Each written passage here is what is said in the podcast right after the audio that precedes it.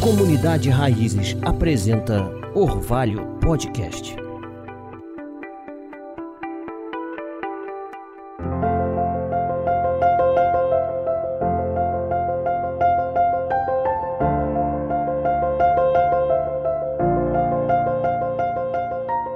Fala pessoal, bem-vindos a mais um episódio do podcast Orvalho.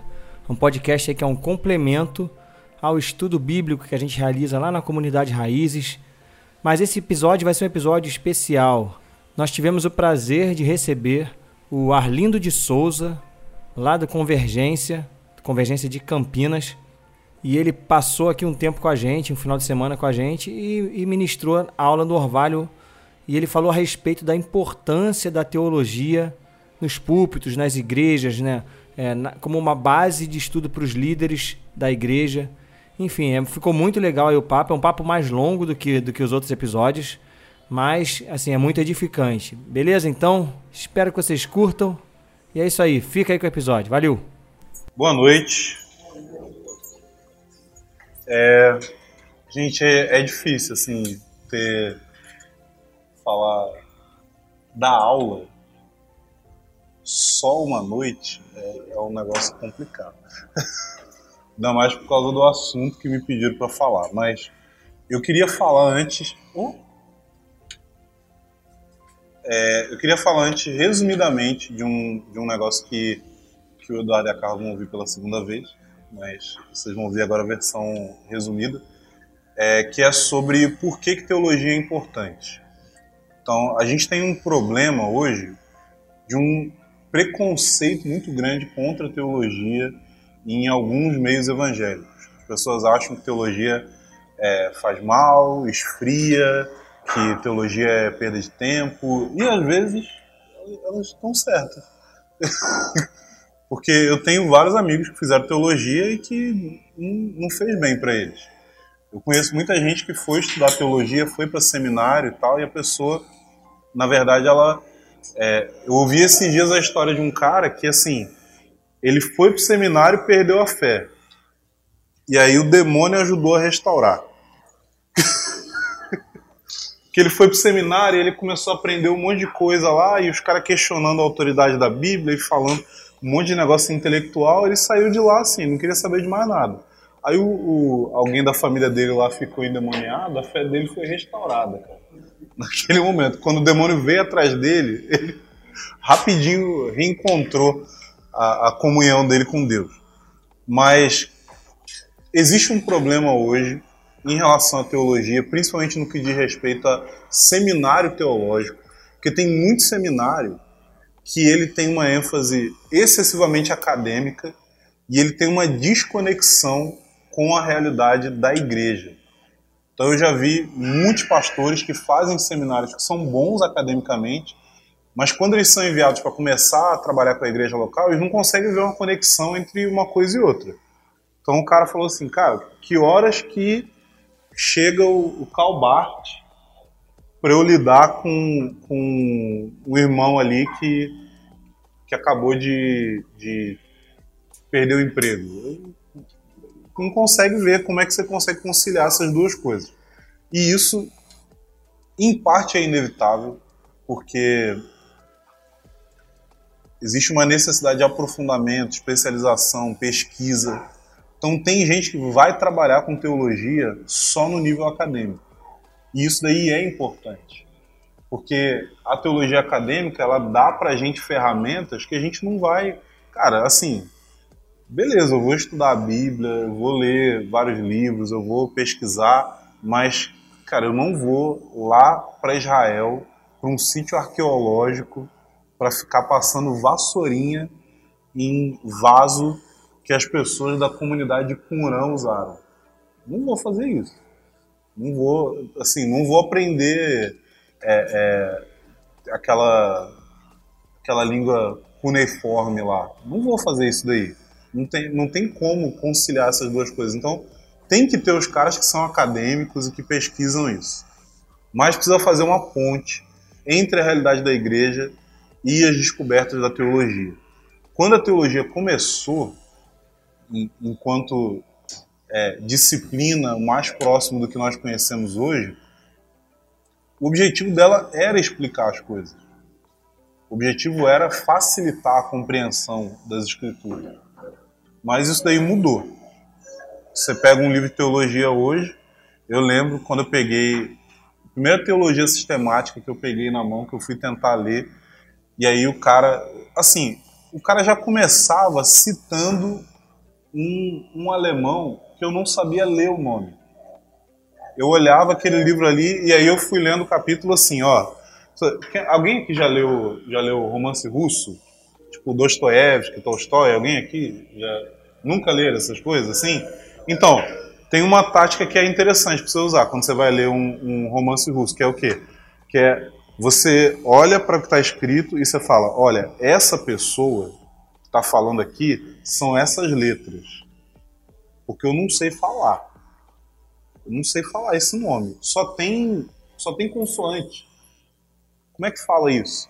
Então era a minha relação com alguns livros de teologia era essa. Ela falou assim: ó, esse cara que ele está citando é essas letras aí. Eu não faço a mínima ideia como é que pronuncia isso. E aí a gente foi, eu fui penando ali para tentar compreender, e aí teve uma hora que eu consegui fazer essa ponte, e aí eu consegui começar a extrair coisas do âmbito teológico e aplicar dentro da igreja local, mas é um processo difícil, nem todo mundo vai é, ser chamado para fazer isso, a não ser que você seja chamado para ensinar na igreja, então você é chamado para fazer isso. Mas enfim, vamos entrar aqui. Por que, que a teologia é importante? Primeiro ponto, a gente tende a menosprezar os efeitos do pecado na nossa mente e na nossa razão.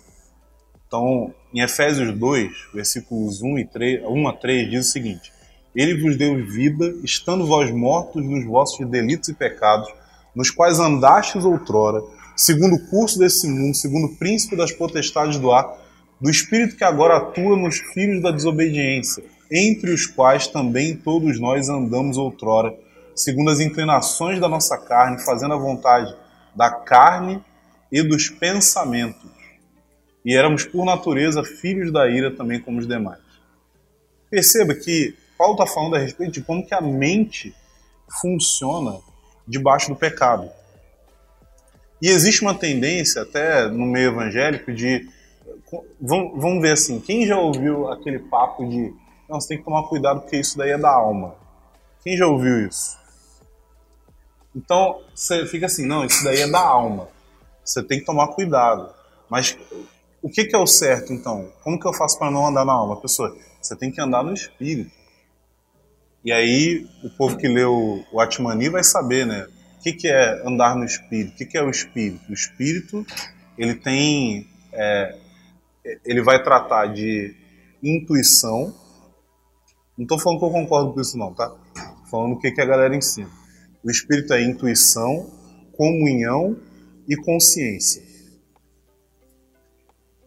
Você vai andar nisso em oposição a andar na alma. E a alma é o quê? A alma é emoção, razão e vontade. É daí que vem esse ensino e tal.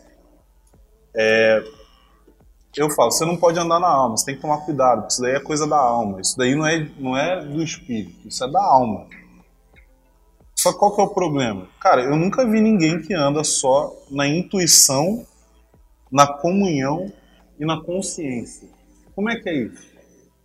Como é que é esse indivíduo que só anda por essas três coisas? Porque razão, de acordo com esse ensinamento, faz parte da alma.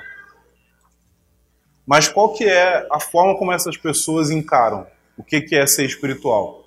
Quem fala muito esse negócio de não andar na alma, na verdade, o que a pessoa está dizendo é que você não deve ser emocional. Mas razão, de acordo com o próprio ensino das pessoas que falam isso, razão é da alma. Então, existe uma incoerência dentro do próprio ensino. Não tem nada, você sempre vai andar na alma. Se a alma significa usar a sua razão, usar as suas emoções e usar a sua vontade, você sempre vai andar na alma. E se você disser que você, não, eu não ando na alma, eu só ando no espírito. Você quer ver, você quer ver um negócio que prova isso? O povo que fala isso se amarra em comprar livro. Você lê o livro com a intuição? Você pega o livro e você fala assim: hum, esse livro deve querer dizer isso. E não lê. Porque se você lê, você está usando a razão. Se está usando a razão, você está andando na alma. Está andando na alma, está errado. Então a questão é que o problema desse tipo de pensamento é você menosprezar o efeito do pecado na sua mente. A nossa razão é tão caída quanto as nossas emoções. E se você leva em consideração que as suas emoções precisam ser santificadas, então quer dizer que a sua mente, a sua razão também precisa ser santificada. E como que você.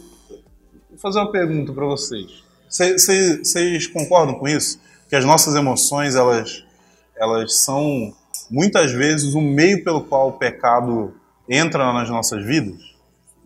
Com certeza, né? Como que você santifica as suas emoções? Quem sabe me dizer?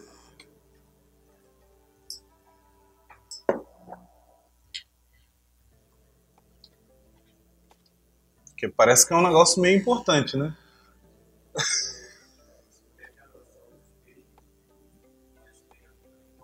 Sim, sim. Mas se você está se submetendo, você está lidando com a vontade. Então a questão é: a gente tem emoções, sentimentos, eles precisam ser santificados. No geral, o que faz com que a gente tenha uma experiência de santificação dos nossos sentimentos é quando nós temos experiências, experiências que mexem com as nossas emoções. Quando a gente tem uma experiência com a ação do Espírito Santo nas nossas emoções.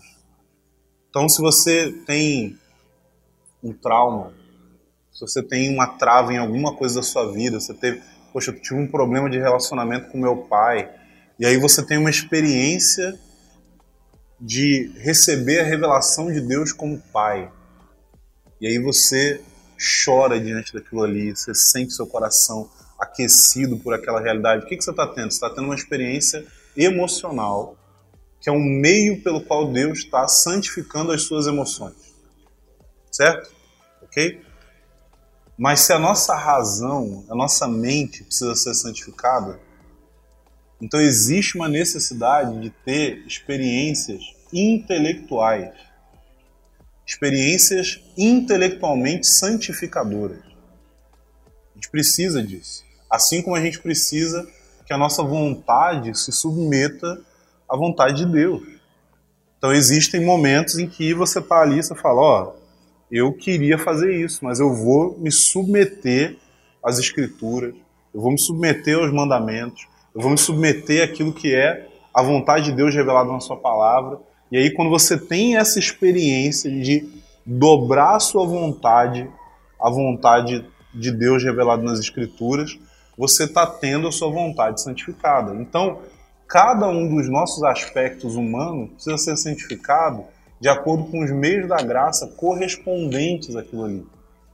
Então, você tem experiências emocionais para santificar suas emoções, você tem experiências de ter a sua vontade é, submetida a Cristo para santificar a sua vontade e você precisa de experiências intelectuais para santificar o seu intelecto. E quando a gente fala a respeito de teologia, tem muita gente que vai dizer assim: ah, mas eu acho que teologia é inútil.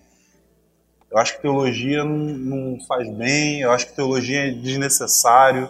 E eu sempre gosto de comparar essa conclusão o seguinte: como que a pessoa chegou à conclusão de que teologia é desnecessária? Então, provavelmente, assim, se Deus quiser, foi lendo a Bíblia. Porque se a pessoa já não está nem mais ligando para a Bíblia, aí ela já está além de, de, de, resgate. Não tem o que fazer. Cara, não, eu não creio na Bíblia. Assim, mas você crê em Deus? Creio. Mas de onde veio esse Deus que você crê? Não, é, é aqui, ó. É relacionamento aqui. Mas aí você se submete àquilo que você entende subjetivamente como sendo Deus. Sim, você não crê em Deus, você crê em você mesmo. Você crê, você crê na sua própria intuição. Você crê na sua própria percepção da realidade. Se você é pecador e Deus. Muito obrigado. Isso aqui não precisa.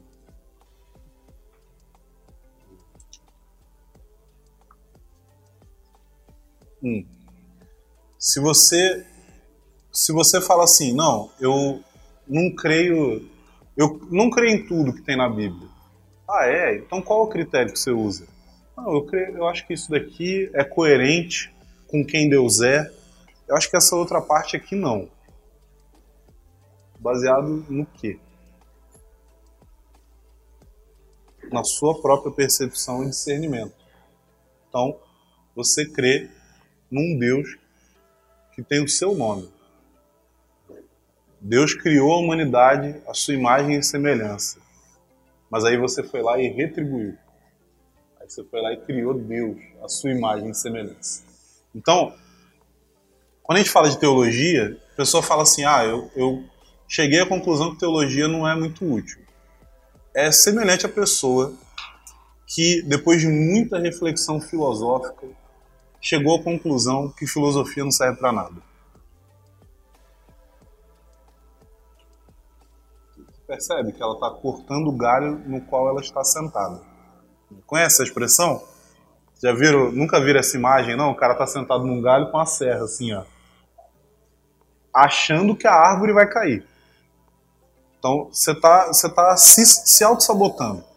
Por quê? O que, que é teologia? Teologia é, ela é a junção de duas palavras, a palavra teos e a palavra logos. Né? Teos tem a ver, é a palavra grega para Deus, Logos é a palavra para palavra, mas também para estudo. Então, é, quando a gente fala de teologia, na verdade a gente está falando de pensar. A gente está falando de pensar a respeito de Deus, de concluir coisas a respeito de Deus, de meditar sobre isso, de investigar intelectualmente isso. Então, toda vez que você pensa a respeito da pessoa de Deus, das obras de Deus, daquilo que Deus fez, dos ensinamentos de Deus, dos mandamentos, toda vez que você pensa sobre isso e chega a conclusões, você está fazendo teologia. A diferença é se a teologia que você vai fazer vai ser boa ou ruim. Vai ser de boa ou má qualidade. E como que é a forma de você fazer teologia de boa qualidade? A gente hoje mesmo estava conversando, né? Eu estava explicando que a teologia ela é um diálogo. Ela é um diálogo. E quanto mais você dialoga, e quanto mais você dialoga com pessoas que têm conteúdo, isso não é válido só para teologia, isso é válido para a vida. Então, uma pessoa que viveu isolada, né? e, e isso está acontecendo muito hoje em dia. Hoje a gente está a gente tem uma galera aí na faixa dos 20 anos que cresceu na frente do computador, que teve pouquíssima interação social fora daquele ambiente ali da internet. E aí o que, que acontece com essas pessoas? Essas pessoas não têm noção social. Sabe, elas não têm, elas não têm é, é, tato para lidar com os outros. Elas não sabem se relacionar, elas não sabem se comunicar. É óbvio que existem exceções, principalmente isso tem a ver com a forma como você foi criado, como seus pais lidaram e tal, o que, que eles ensinaram. Mas tem muita gente que não tem essa noção social. E por quê? Porque faltou diálogo. Mas também tem muitos crentes que não têm essa noção teológica. Por quê? Porque faltou diálogo faltou dialogar. E esse diálogo da teologia não é um diálogo só com as pessoas ao seu redor. Ele é um diálogo na história. Ele é um diálogo. É, é só você pensar assim, cara, tem pessoas muito mais inteligentes do que eu que pensaram a respeito disso. O mínimo que eu posso fazer é parar para ouvir. Então, se a gente fala de teologia, a gente está falando de algo que todo cristão vai fazer e que inclusive muita gente que não é cristã vai fazer.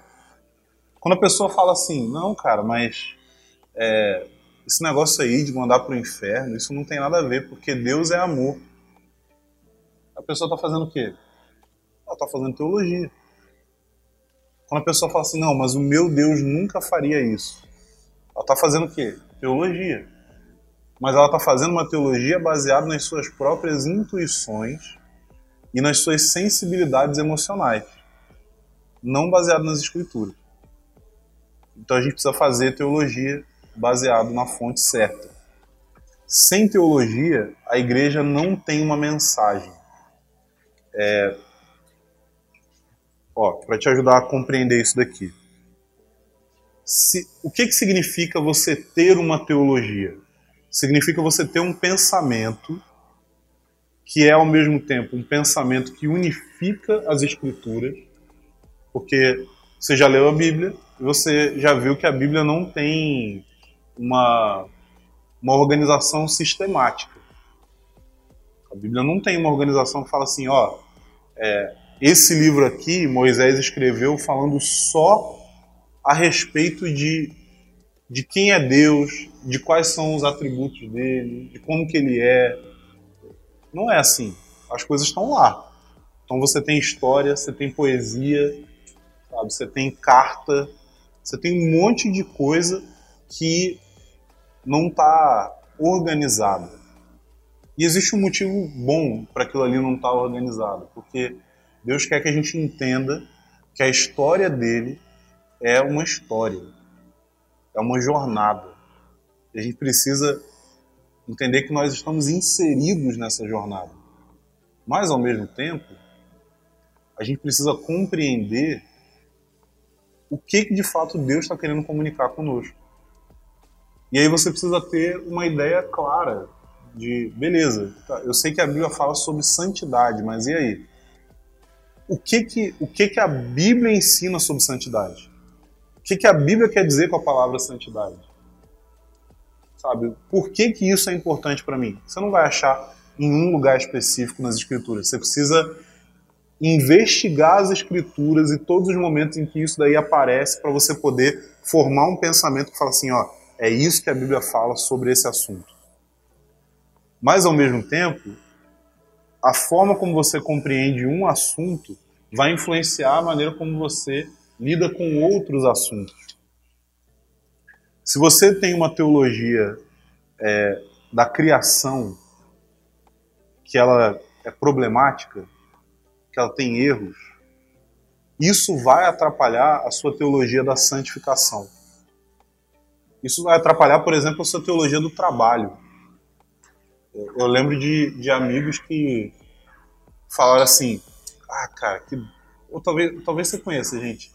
Cara, o que, que Adão foi fazer, cara? Agora a gente tem que trabalhar. Culpa dele e tal. Eu assim, cara. Deus trabalha. Você está colocando trabalho como sendo equivalente à maldição a maldição que vem com a queda, ela tem a ver com o tanto de esforço, a qualidade e o resultado do trabalho. Mas a maldição não é o trabalho. Mas se você entende que a maldição é o trabalho, como que vai ser a forma como você vai lidar com a sua teologia do trabalho? Se você entende que tem, uma, tem um exemplo disso, que é o seguinte: tem uma coisa que a gente chama de cristoplatonismo. O que, que seria o cristoplatonismo? Ele é uma ideia que pega os, as ideias das escrituras e usa as figuras, a linguagem, é, assim, os conceitos bíblicos mas por trás desse conceito bíblico está ali o, a filosofia platonista. Uma filosofia que divide a realidade entre matéria e forma. Então, assim, o pensamento de Platão ele vai dividir, ele vai dividir a realidade entre matéria e forma. Ele vai falar que a matéria ela é essencialmente má e ele vai falar que a forma, que é o que ele quer dizer, ele está falando das formas eternas, né? O que a gente ficou ouviu falar como o mundo das ideias. E aí Platão ele vai dizer o seguinte, ó, a matéria ela é inferior às formas eternas. E aí tem todo aquele papo de que assim, você vê uma cadeira e você sabe que é uma cadeira.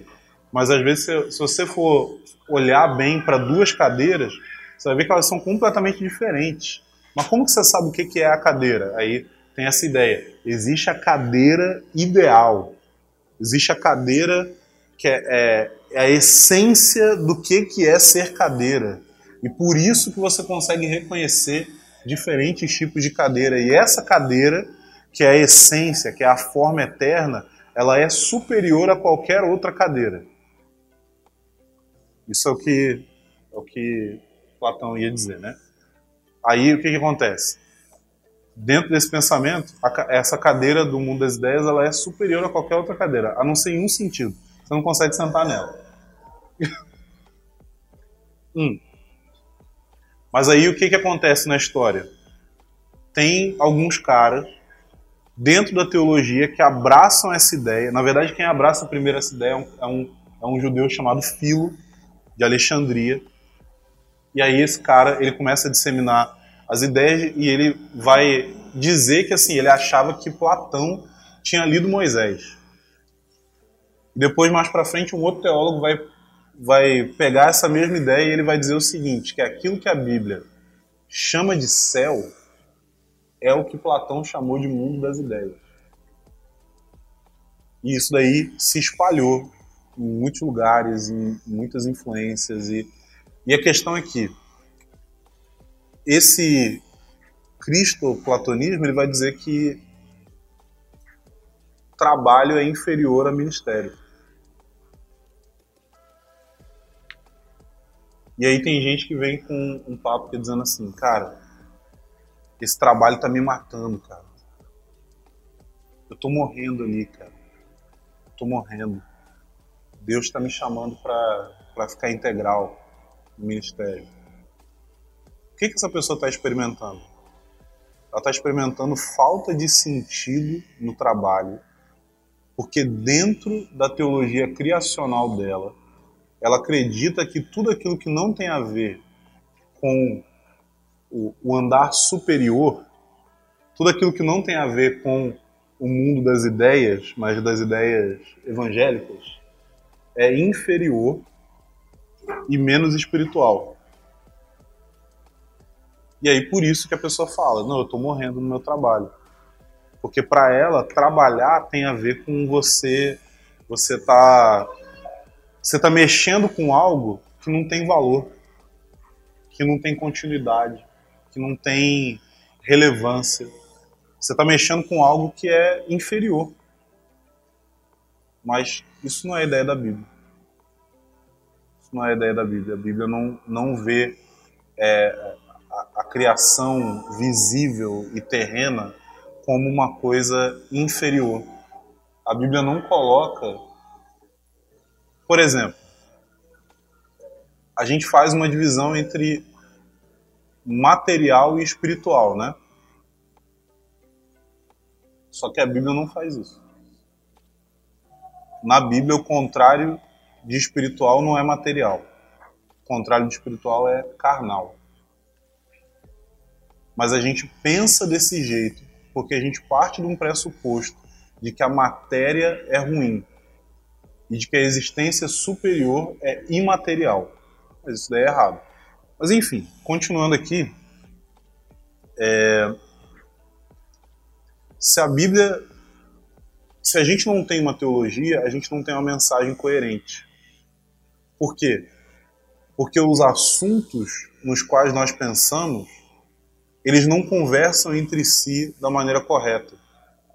Então você pode ter pensamentos que são contraditórios, conflitantes e nunca perceber. Por quê? Porque você não parou para sistematizar o seu pensamento. Se você pensa totalmente livre, você pode falar assim: hoje A é é certo e amanhã A é errado. E isso daí produz uma incoerência, porque aí você vai chegar a, qual que é a conclusão do que, que é a nossa mensagem como igreja. Se a nossa mensagem não é clara, a nossa prática não vai ser clara.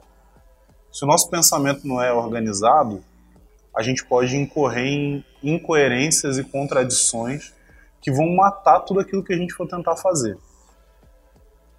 Você já viram que criança pega muito isso?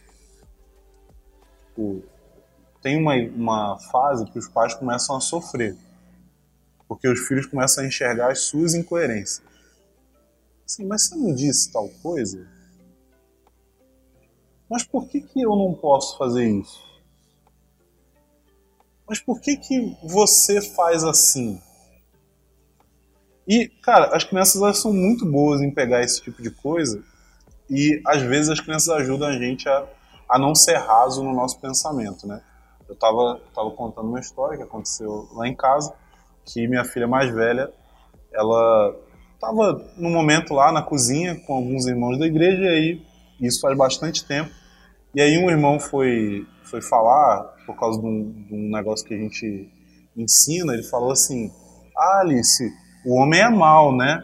Todo homem é mal, não é verdade? Aí ela falou, não. Aí ele ficou assim, ué, como assim? Aí ela falou, Jesus é homem e ele não é mal.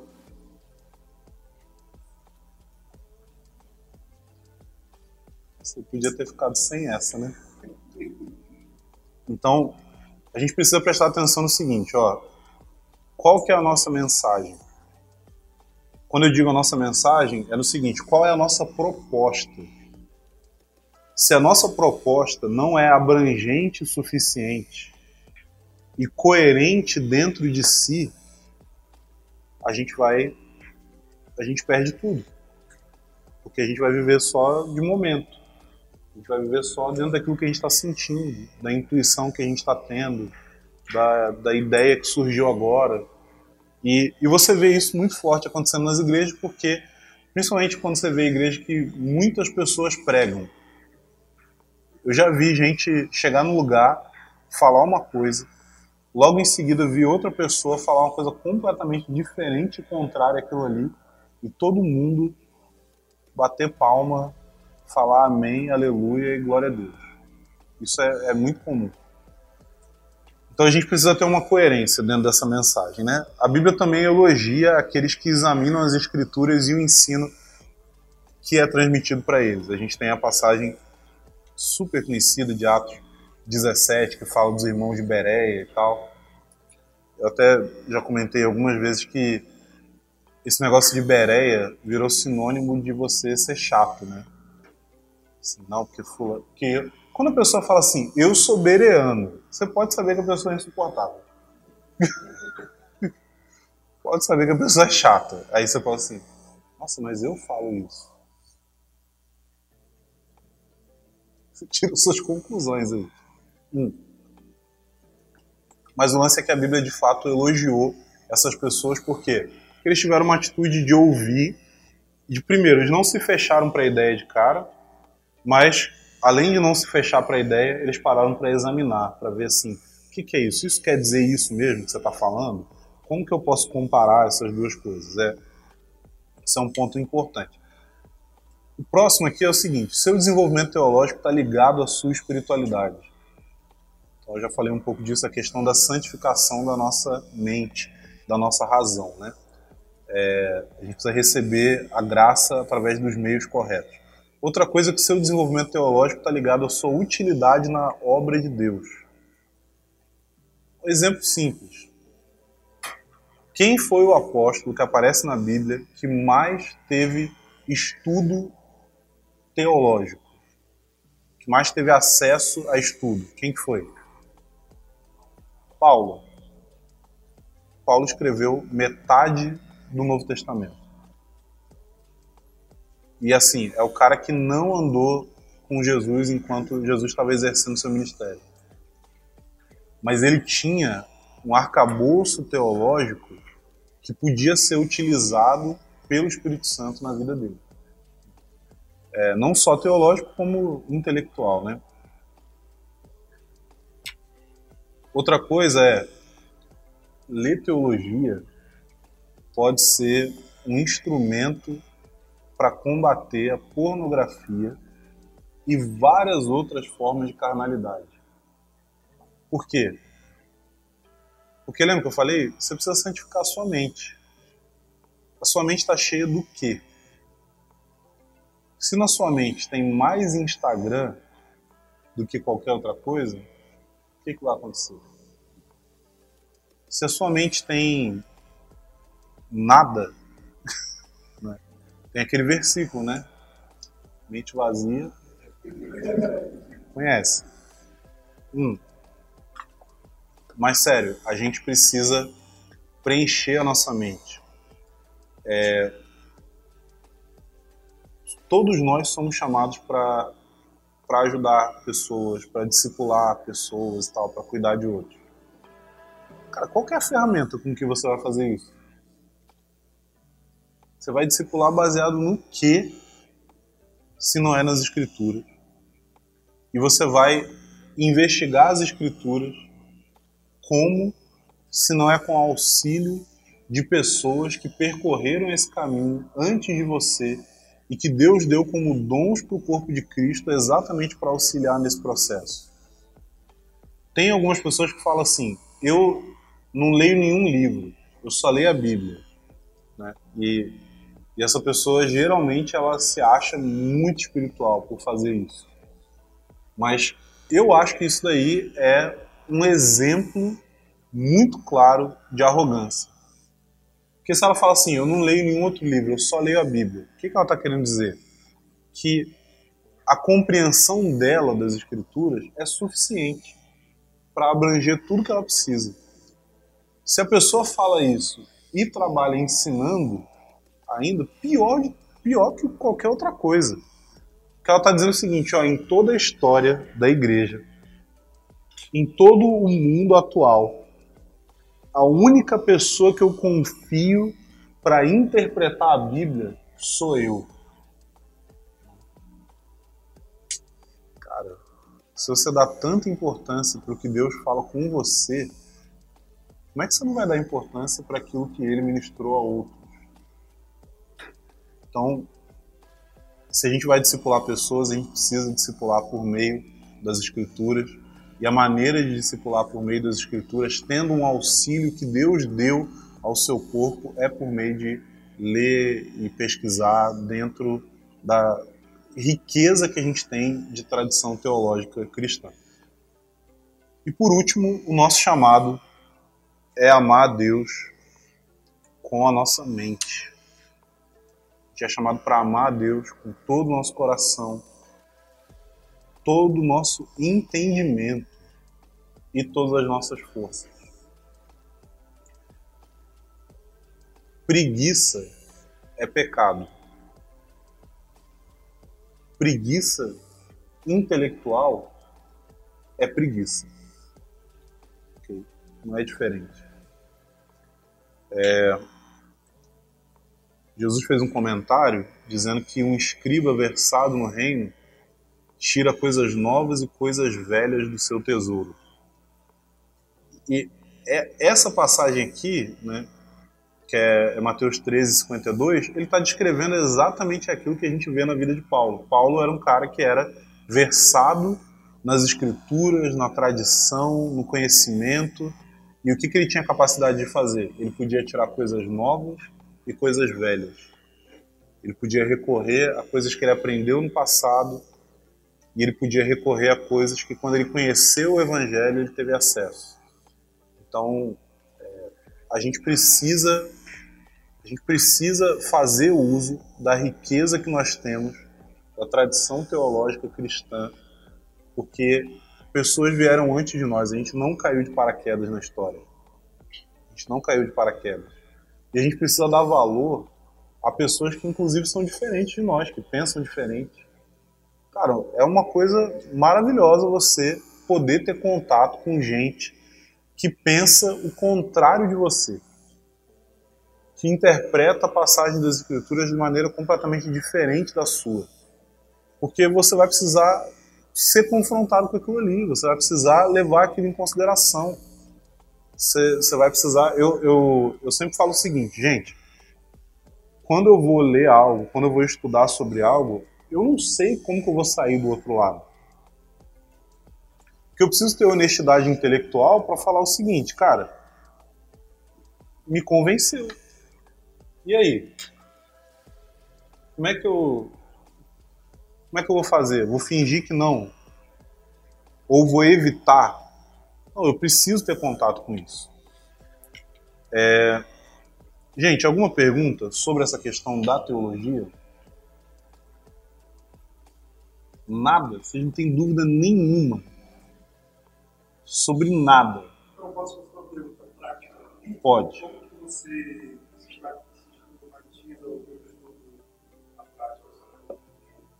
Você diz em termos de organização de estudo?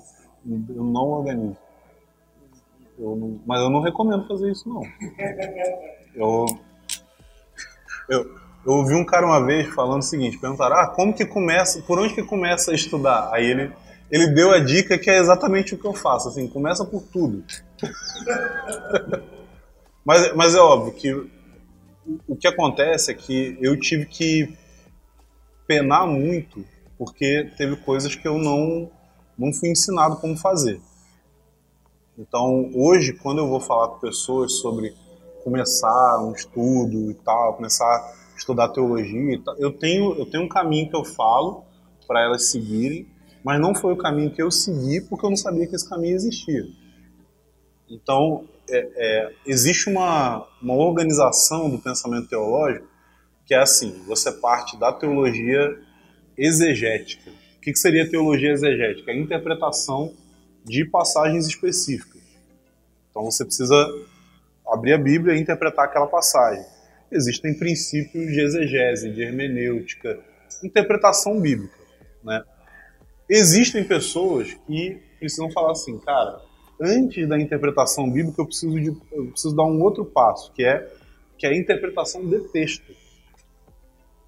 Porque se você não sabe interpretar um texto qualquer, dificilmente você vai conseguir interpretar a Bíblia.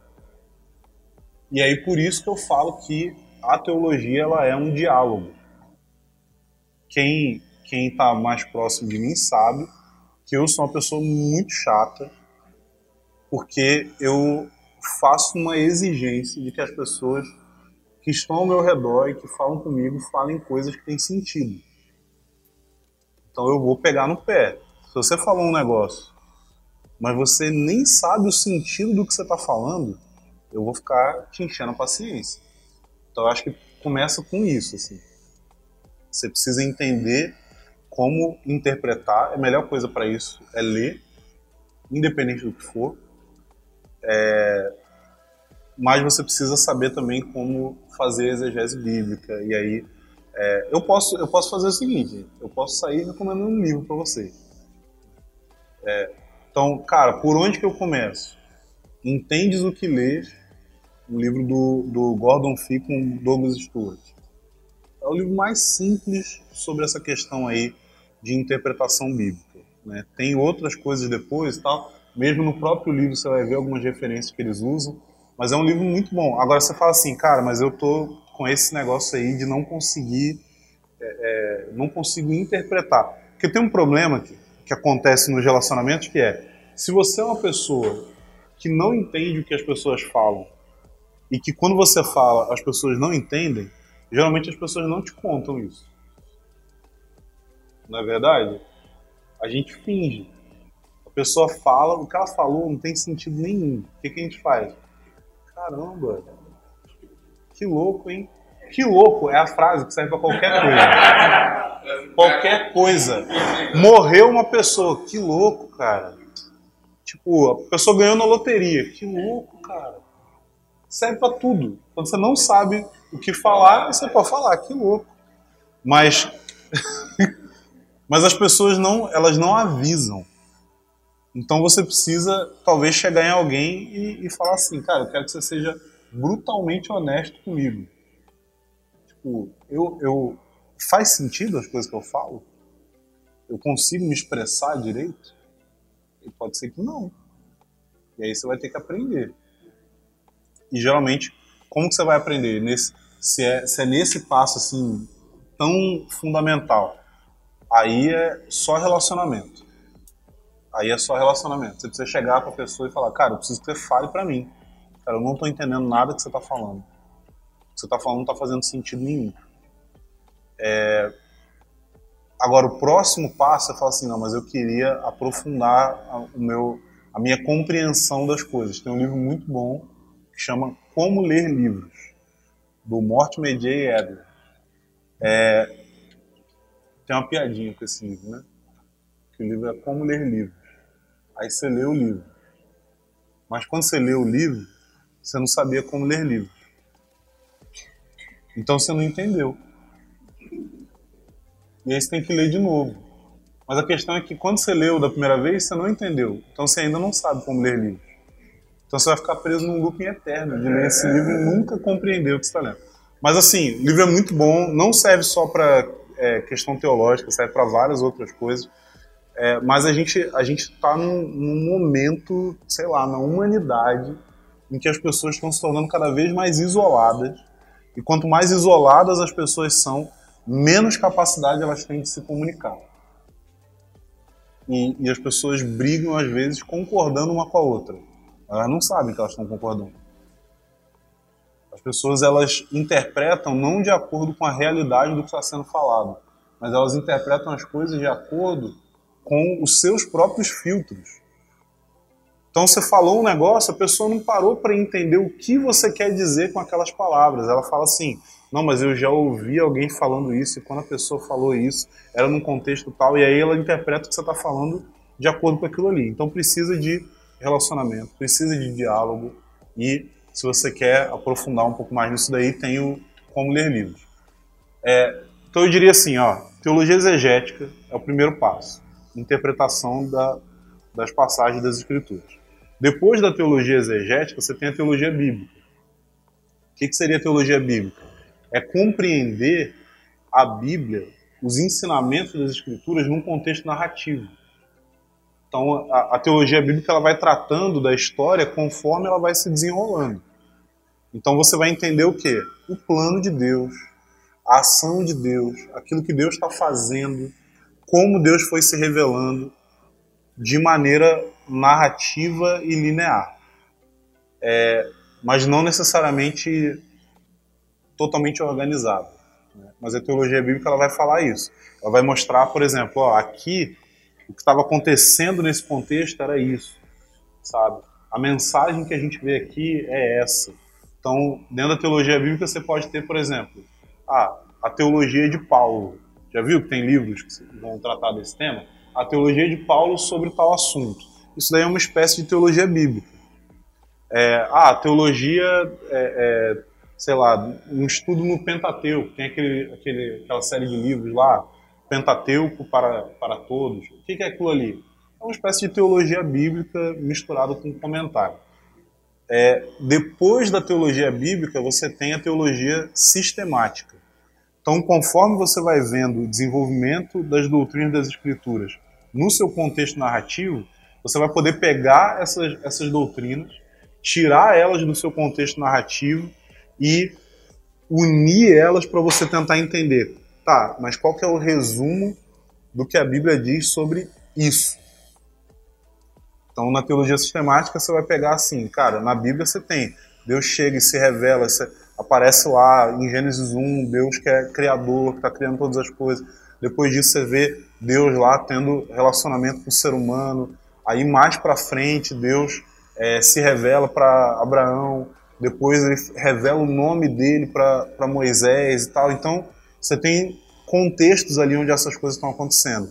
Na teologia sistemática você vai fazer o quê? Você vai pegar quais são os nomes de Deus nas escrituras Quais são as características da natureza de Deus nas Escrituras?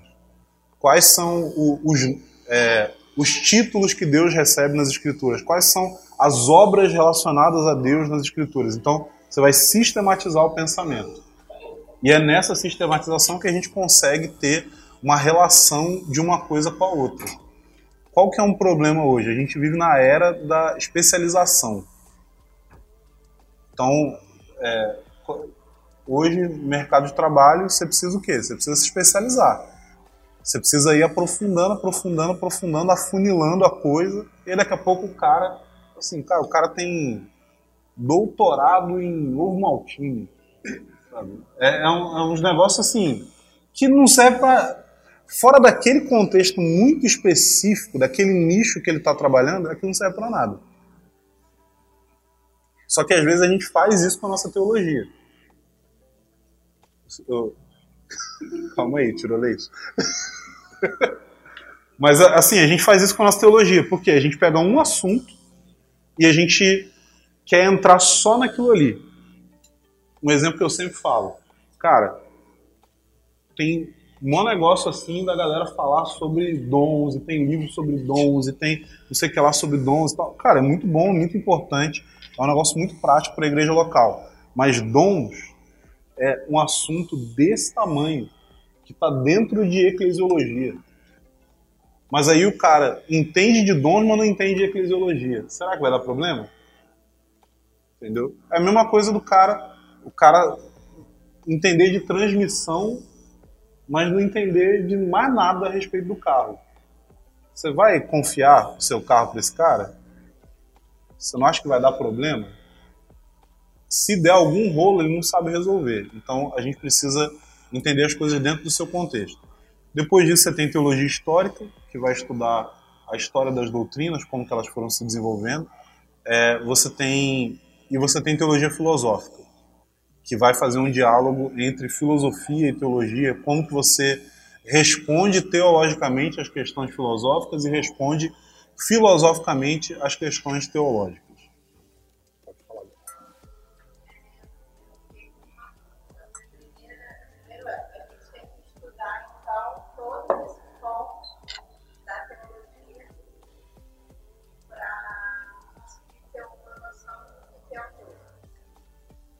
Não.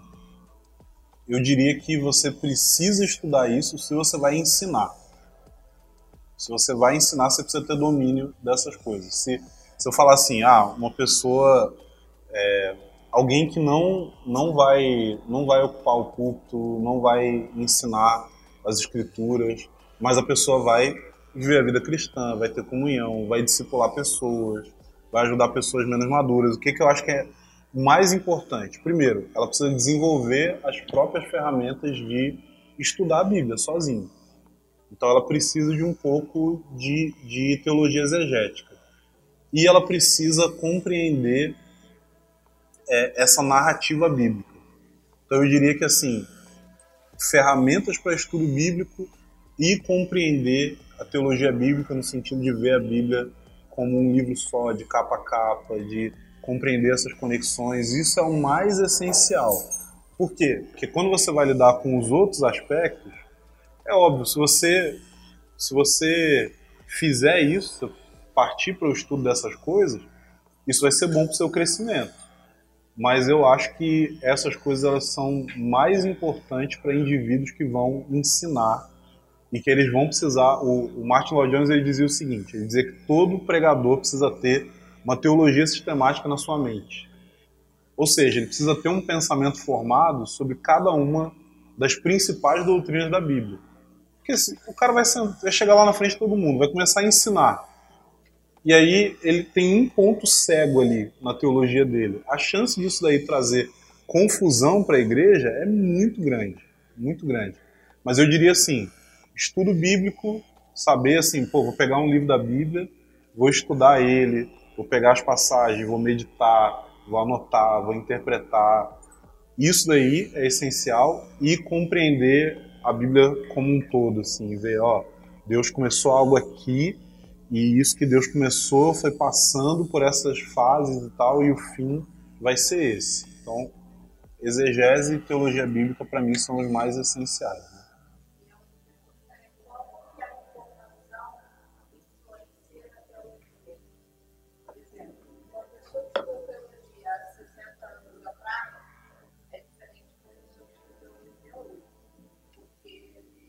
Sim. Uhum. Sim, sim. É. é, 60 anos atrás. É, mas aí a pessoa não está viva. mas, mas sim, é, tem, existe, existem assuntos atuais, por exemplo, dentro da teologia. Então é um exemplo muito claro. Como que você lida teologicamente com a questão transexual. Como que você lida com isso? Eu tava dando, eu tava falando, né? Tem um amigo meu que batizou uma pessoa trans sem saber. É. Tipo, ele batizou. Se, se alguém tiver curiosidade, eu tenho a foto da pessoa aqui. Mas assim, ele batizou um cara. Uma semana depois, o cara chegou, pediu para conversar com ele e, e, falou: Então, eu nasci né, mulher e eu fiz a transição. E aí, eu quero nem sei que fim levou isso aí. Mas eu, mas eu sei que assim, a conversa não era uma conversa do tipo, ó, eu, é, sei lá, tô arrependido, tô, quero mudar. Não, era uma conversa assim, ah, eu achei meio chato eu não ter te falado. Foi mal aí. Tava me sentindo mal de não ter sido totalmente aberto sobre isso. Mas por quê? Porque dentro do, pensamento da pessoa é o quê? Ela não está fazendo nada de errado. Então o pensamento dela é: olha, eu, eu sou um homem. Eu não, eu não decidi me transformar em um homem. Eu sou um homem. As, as coisas que eu fiz externamente são só para refletir essa realidade interior. Esse é o pensamento. Aí a questão é, cara, o quanto que, que os pastores conhecem essa realidade? Uhum.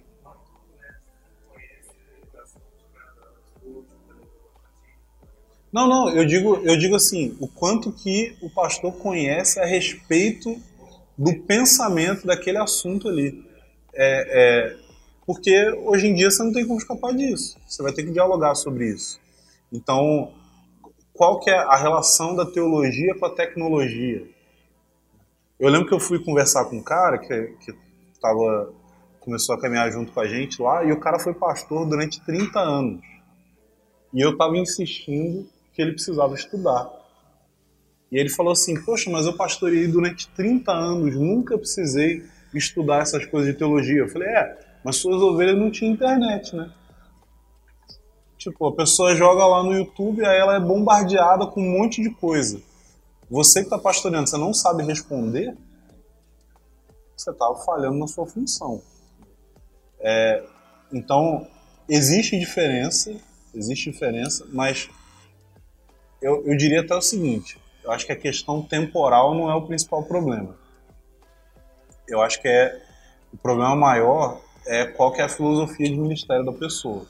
Porque existem muitos pastores que fizeram teologia, mas a teologia que eles fizeram foi super acadêmica. Quando eles chegaram na igreja local, eles não conseguiam ver relação entre a igreja local e o que eles estudaram no seminário. Eles simplesmente abandonaram o que eles estudaram no seminário e abraçaram pragmatismo. Então tem que fazer o negócio acontecer. Eu, eu já eu já sentei para ouvir um pastor presbiteriano e, cara, eu sei, eu sei onde o cara estudou e eu sei que é bom o seminário. E a pregação dele era: primeiro, ler um texto bíblico. Segundo, conta uma curiosidade teológica sobre aquele texto bíblico, que não tem relevância nenhuma para a vida de ninguém. Depois, ele foi ele prosseguiu fazendo um comentário a respeito de uma coisa que ele viu no Facebook. E aí finaliza com uma lição de moral. Foi a pregação dele. Tipo, esse cara fez seminário, esse cara estudou teologia bíblica, esse cara estudou exegese, esse cara estudou grego, esse cara estudou hebraico.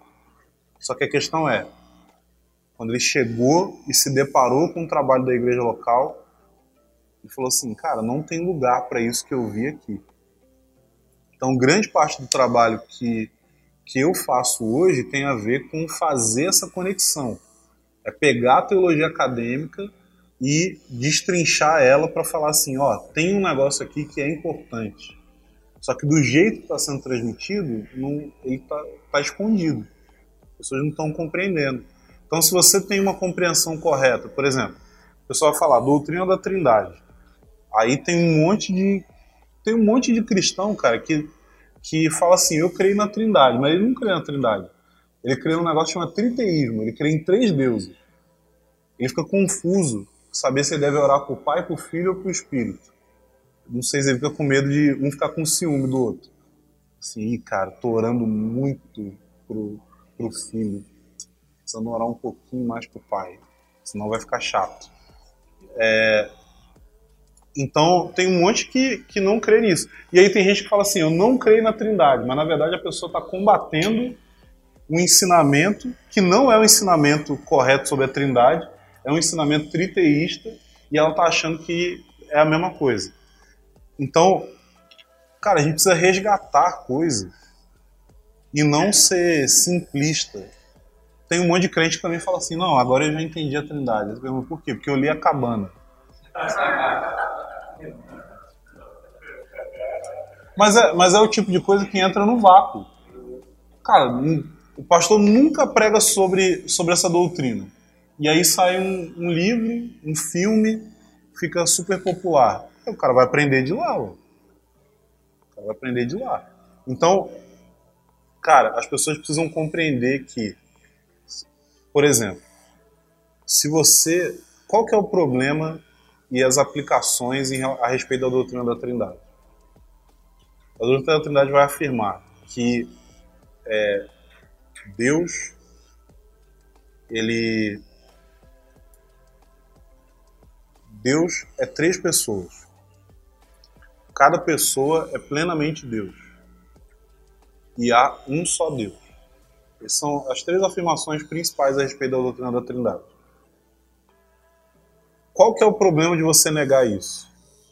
Se você fala assim, não, eu, eu não, não acredito nisso, eu creio que Deus em algum momento é, é, criou o Filho e que o Espírito não é, não é uma pessoa. Qual que é o problema disso? Bom, existe, existem vários. Um, um desses problemas é que você acabou de abandonar o Deus da Bíblia e abraçar lá. O segundo é que se Deus é um ser solitário, né? Aquela... se Deus é um ser solitário e ele criou um outro ser, isso quer dizer que a natureza de Deus é essencialmente solidão. E pessoalidade foi algo acrescentado posteriormente. Significa que quando a gente fala a respeito de relacionamentos, isso daí não é uma coisa que faz parte da natureza de Deus. Se a natureza de Deus não implica em relacionamento, isso quer dizer que Deus só passou a amar após a criação de outros seres. Isso significa que também amor não é algo que faz essencialmente parte de quem Deus é. Se Deus é um Deus essencialmente solitário, isso significa que é, a nossa relação com Ele nunca vai ser uma relação que toca na realidade de quem Ele é. Porque se a essência de Deus é ser solitário, Ele só é exatamente do jeito que Ele é quando Ele está sozinho. E, por fim, se a essência de Deus é solidão, e nós fomos criados à imagem e semelhança dele, nós não fomos criados para relacionamentos. Mas se você leva em consideração que Deus é um só Deus, que existe em três pessoas e que cada pessoa é plenamente Deus, isso significa que quando a gente fala de comunhão e comunidade, a gente não está falando de algo que é um acréscimo, a gente está falando de algo que é essência de quem Deus é. Se a gente fala que Deus é solitário, isso quer dizer que se Deus é solitário e ele deseja ter comunhão, ele criou seres para comunhão porque ele estava sozinho. O que significa que Deus tinha falta de algo. Se Deus tinha falta de algo e ele precisou que isso fosse acrescentado a ele, significa que Deus não é perfeito. Mas se Deus é três, três pessoas, um só Deus, que vivia um relacionamento de comunhão e amor por toda a eternidade e que não criou a humanidade como um meio para suprir essa necessidade, de relacionamento, mas sim como um meio de transbordar esse relacionamento de amor para outros seres criados. Então a gente pode dizer que a nossa essência é comunidade. A gente pode dizer que realidade é comunidade. E isso é uma coisa que faz sentido, isso é uma coisa que encaixa. Por quê? Quanto mais solitária a pessoa é, menos em contato com a realidade ela fica. E quanto mais uma pessoa tem relacionamentos genuínos, mais essa pessoa se torna uma pessoa, é, sabe, sólida, palpável, uma pessoa de verdade, genuína. Então, se a gente olha para a Trindade simplesmente como um negócio que tem a ver com uma doutrina super complicada, com os nomes que não estão na Bíblia e tal, a gente está perdendo de vista aquilo que realmente é a implicação dessa doutrina para nós. Mas isso é fácil de acontecer quando você vai se voltar para a teologia acadêmica, porque a teologia acadêmica não está não tá ressaltando essa parte. E, e isso se deve a um, a um acidente histórico muito, muito específico, que é houve um momento na história que a teologia se separou do culto. Então a teologia virou um negócio da academia e a pregação é, foi indo para um lado cada vez mais pragmático. Mas se a gente entende que assim, cara, eu vou pregar a respeito da natureza de Deus, e isso vai fazer com que as pessoas compreendam a necessidade que elas têm de cultivar relacionamentos genuínos, isso vai ajudar elas a compreenderem que quanto mais elas se envolvem em relacionamentos onde o coração delas é conhecido, mais elas mesmas vão conhecer o seu próprio coração, porque não tem como você se conhecer sem relacionamentos interpessoais.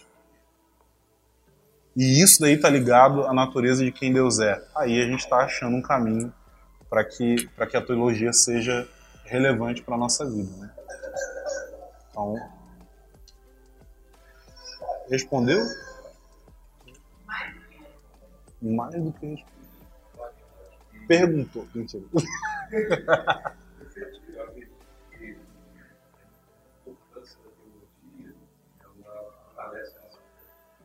Uhum. Sim, sim.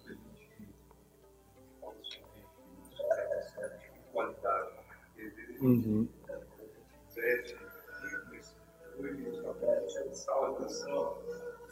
Uhum. Sim. Com certeza, com certeza. Porque quando você fala de quando você fala de oração, por exemplo, o que, que deve ditar o conteúdo das nossas orações? É as escrituras. Só que a questão é, se você encara as escrituras de uma maneira solta, existe uma certa dificuldade de você conseguir canalizar assuntos específicos, ideias específicas. E isso daí, isso daí é a coisa que faz falta na oração.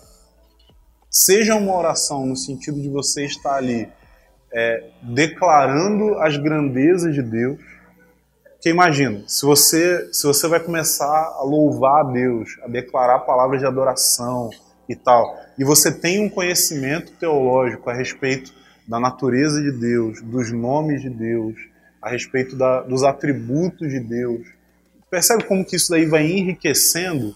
E você está proclamando essas coisas diante dele num ambiente de adoração e revelação, e isso daí também vai se aprofundando em você. Agora, se você está ali e aí você vai declarar para Deus somente aquilo que tem a ver com as suas impressões subjetivas,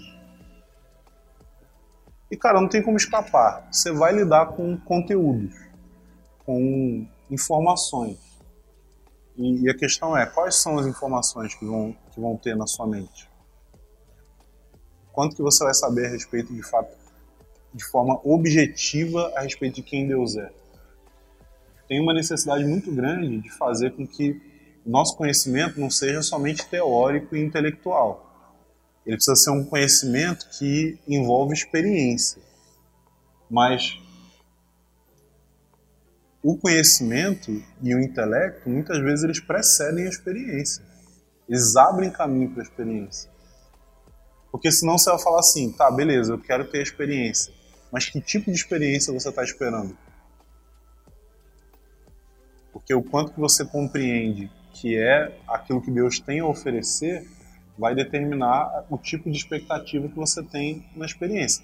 Esses dias a gente estava.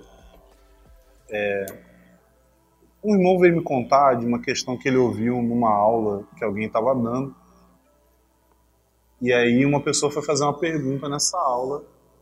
E aí a pessoa disse assim: então, era uma situação super difícil, que era de uma irmã que perdeu o filho.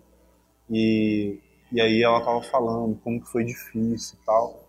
E aí ela disse a seguinte frase: Mas eu sei que a Bíblia diz que quando uma criança morre, ela vira um anjo. E várias pessoas já profetizaram para mim que eu vou ter experiências com a minha filha. Meu filho, não sei se era filho ou filho. Cara, você percebe o problema disso daí? Mas, mas o que, que acontece? Isso daí é o que acontece quando você tem é, quando você tem um tipo de espiritualidade que é vazio de parâmetros objetivos. E de onde que vem esses parâmetros objetivos? Eles vêm das escrituras, mas eles vêm também daqueles que pegaram as escrituras, estudaram elas profundamente e organizaram o conhecimento das escrituras. Sabe? Eu não tô aqui defendendo que você precisa, não, você precisa abraçar uma tradição teológica específica e tal. Não é isso. Estou dizendo que, cara, principalmente pessoas que vão ensinar a palavra, elas precisam mergulhar nessa realidade. Porque se você só vai falar coisa da sua cabeça, você pode trazer um prejuízo muito grande para as pessoas. Que a gente vai ser levado por essa subjetividade, pelos nossos desejos, por aquilo que a gente é, sente. Então, é isso. A gente. Vou que terminar o que mais? Nove? Ou nove e meio que você tinha falado? Não falei nada do que você pediu para eu falar. nada. Absolutamente nada. Mas. Beleza, gente. Tem mais alguma pergunta sobre estudo, sobre literatura, sobre teologia? Mais nada? Recapitulando, então, é, você falou que as emoções da vontade, elas são envolvidas né, Uhum. Pelas experiências intelectuais, certo? Hum.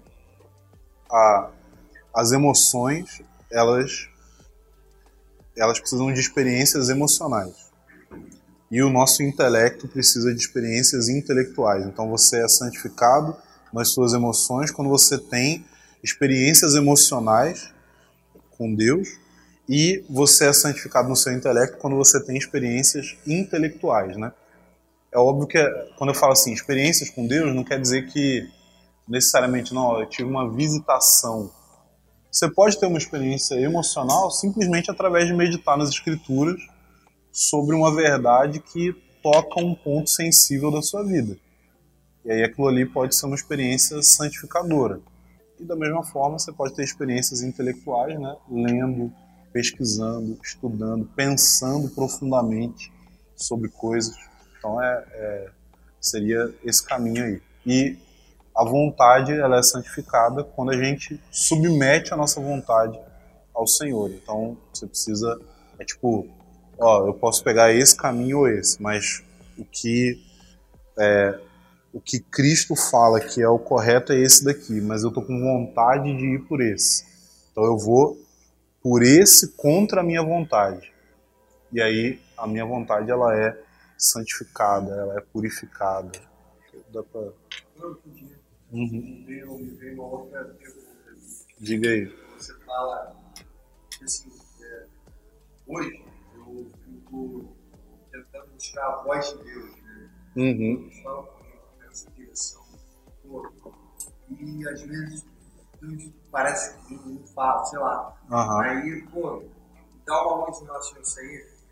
Você acabou de falar aí, ah, Aham. Deus tem essa vontade, aquilo Sim. é contra a minha vontade, mas, pô, como é que, como é que a gente faz para ouvir Deus?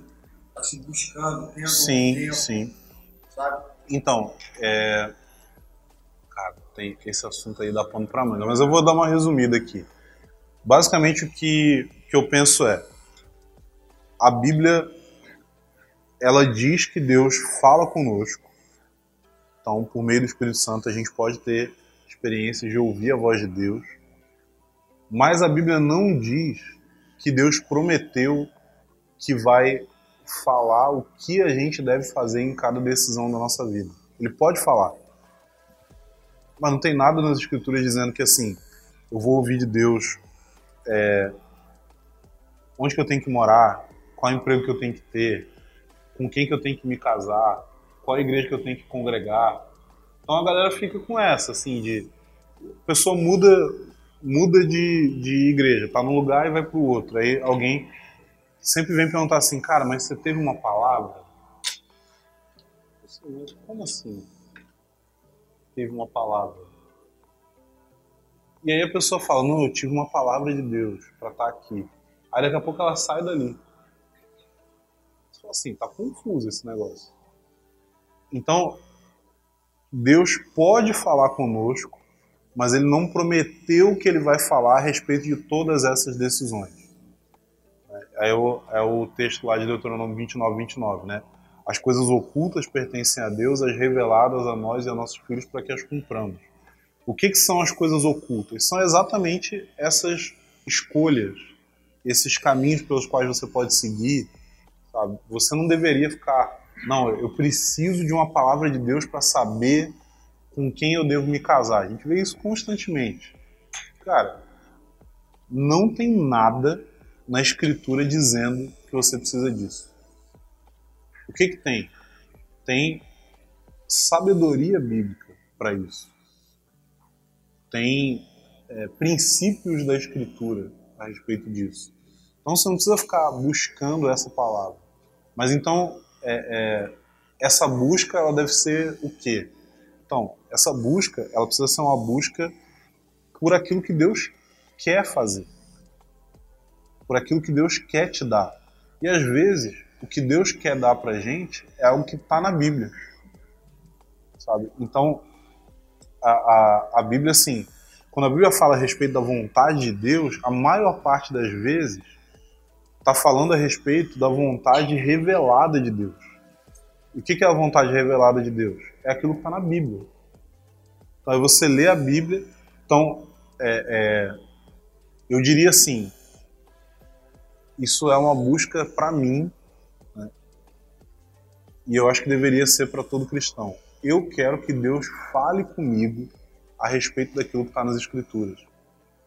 Porque eu posso ler o, eu posso ler o que está ali na Bíblia e aquilo está distante de mim. Mas se eu peço a Deus para que Deus ilumine aquilo ali para mim, para que Deus fale ao meu coração a respeito daquilo ali, pode ser que coisas que estão escritas vão começar a entrar no meu coração coisas que estão escritas vão me levar a, a, a uma experiência mais profunda com. Porque essa é a palavra de Deus. E, e a gente tem uma, uma tendência dentro da nossa cultura de dar mais valor para falar assim: não, mas Deus, fala alguma coisa nova comigo, do que para aquilo que ele já deixou para nós como algo que revela quem ele é e revela a vontade dele. Mas ó, precisa ficar bem claro, não é que eu não acho que Deus possa falar, mas eu acho que a gente não deveria viver só na expectativa de ser guiado por esse tipo de coisa. Eu acho que a gente tem que dar mais valor para as escrituras e entender que assim, se a gente mantém uma vida de comunhão com Deus, no momento em que Deus quer comunicar alguma coisa além daquilo ali para nós, ele vai comunicar. Ele vai comunicar, ele vai falar, né? Existem decisões que são difíceis tal. Eu tenho uma oração que eu já fiz muito, né? É, a oração é assim: Deus, eu vou fazer isso. Se não for para eu fazer, você pode falar comigo. eu tomei essa decisão aqui, eu vou dar esse passo, eu vou nessa direção. E aí é óbvio, né? Eu considerei os mandamentos de Deus, eu considerei aquilo que fala nas escrituras, eu considerei a sabedoria bíblica, né? Tem gente que fala assim: "Não, é porque Deus falou comigo que eu vou casar com fulano". Aí você olha o fulano, fulano é o capeta. capeta em forma de guri. Aí você fala assim, cara, Deus está querendo te sacanear. Só pode ser. Assim, Deus. É, a não ser que a pessoa chegue e fale, então, Deus falou comigo que Ele me chamou para uma obra de santificação profunda através de casar com esse Satanás aqui. Só. Aí, aí beleza, você fala, não, beleza, tá explicado, né? Tá explicado. Mas, mas às vezes a, a, a Tipo, você não, você não vai tomar uma decisão colocando aquilo ali como sendo algo que Deus falou com você, sendo que aquilo não faz sentido com o que as escrituras dizem que é mais sábio de fazer. Então, é, eu, eu, eu penso que essa busca ela tem que ser nesse sentido, assim, tipo, cara, eu preciso dar valor para aquilo que Deus revelou na palavra dele e eu preciso experimentar aquilo que Deus revelou na palavra dele. E podem ter momentos em que Deus vai falar comigo, em que Deus vai me dar uma direção específica, em que Deus vai tocar em algum ponto, mas eu não deveria viver nessa tensão, porque muita gente vive uma escravidão, assim, que é aquela coisa de, não, cara, eu preciso encontrar a vontade de Deus, né? Eu preciso saber o que, que Deus quer. E aí a pessoa fica assim, cara, nossa, eu saí da vontade de Deus. Aí a pessoa enxerga a vontade de Deus como um trilho de trem. Se ela saiu um pouco, o negócio descarrilhou completamente. E agora, como é que você faz para consertar isso?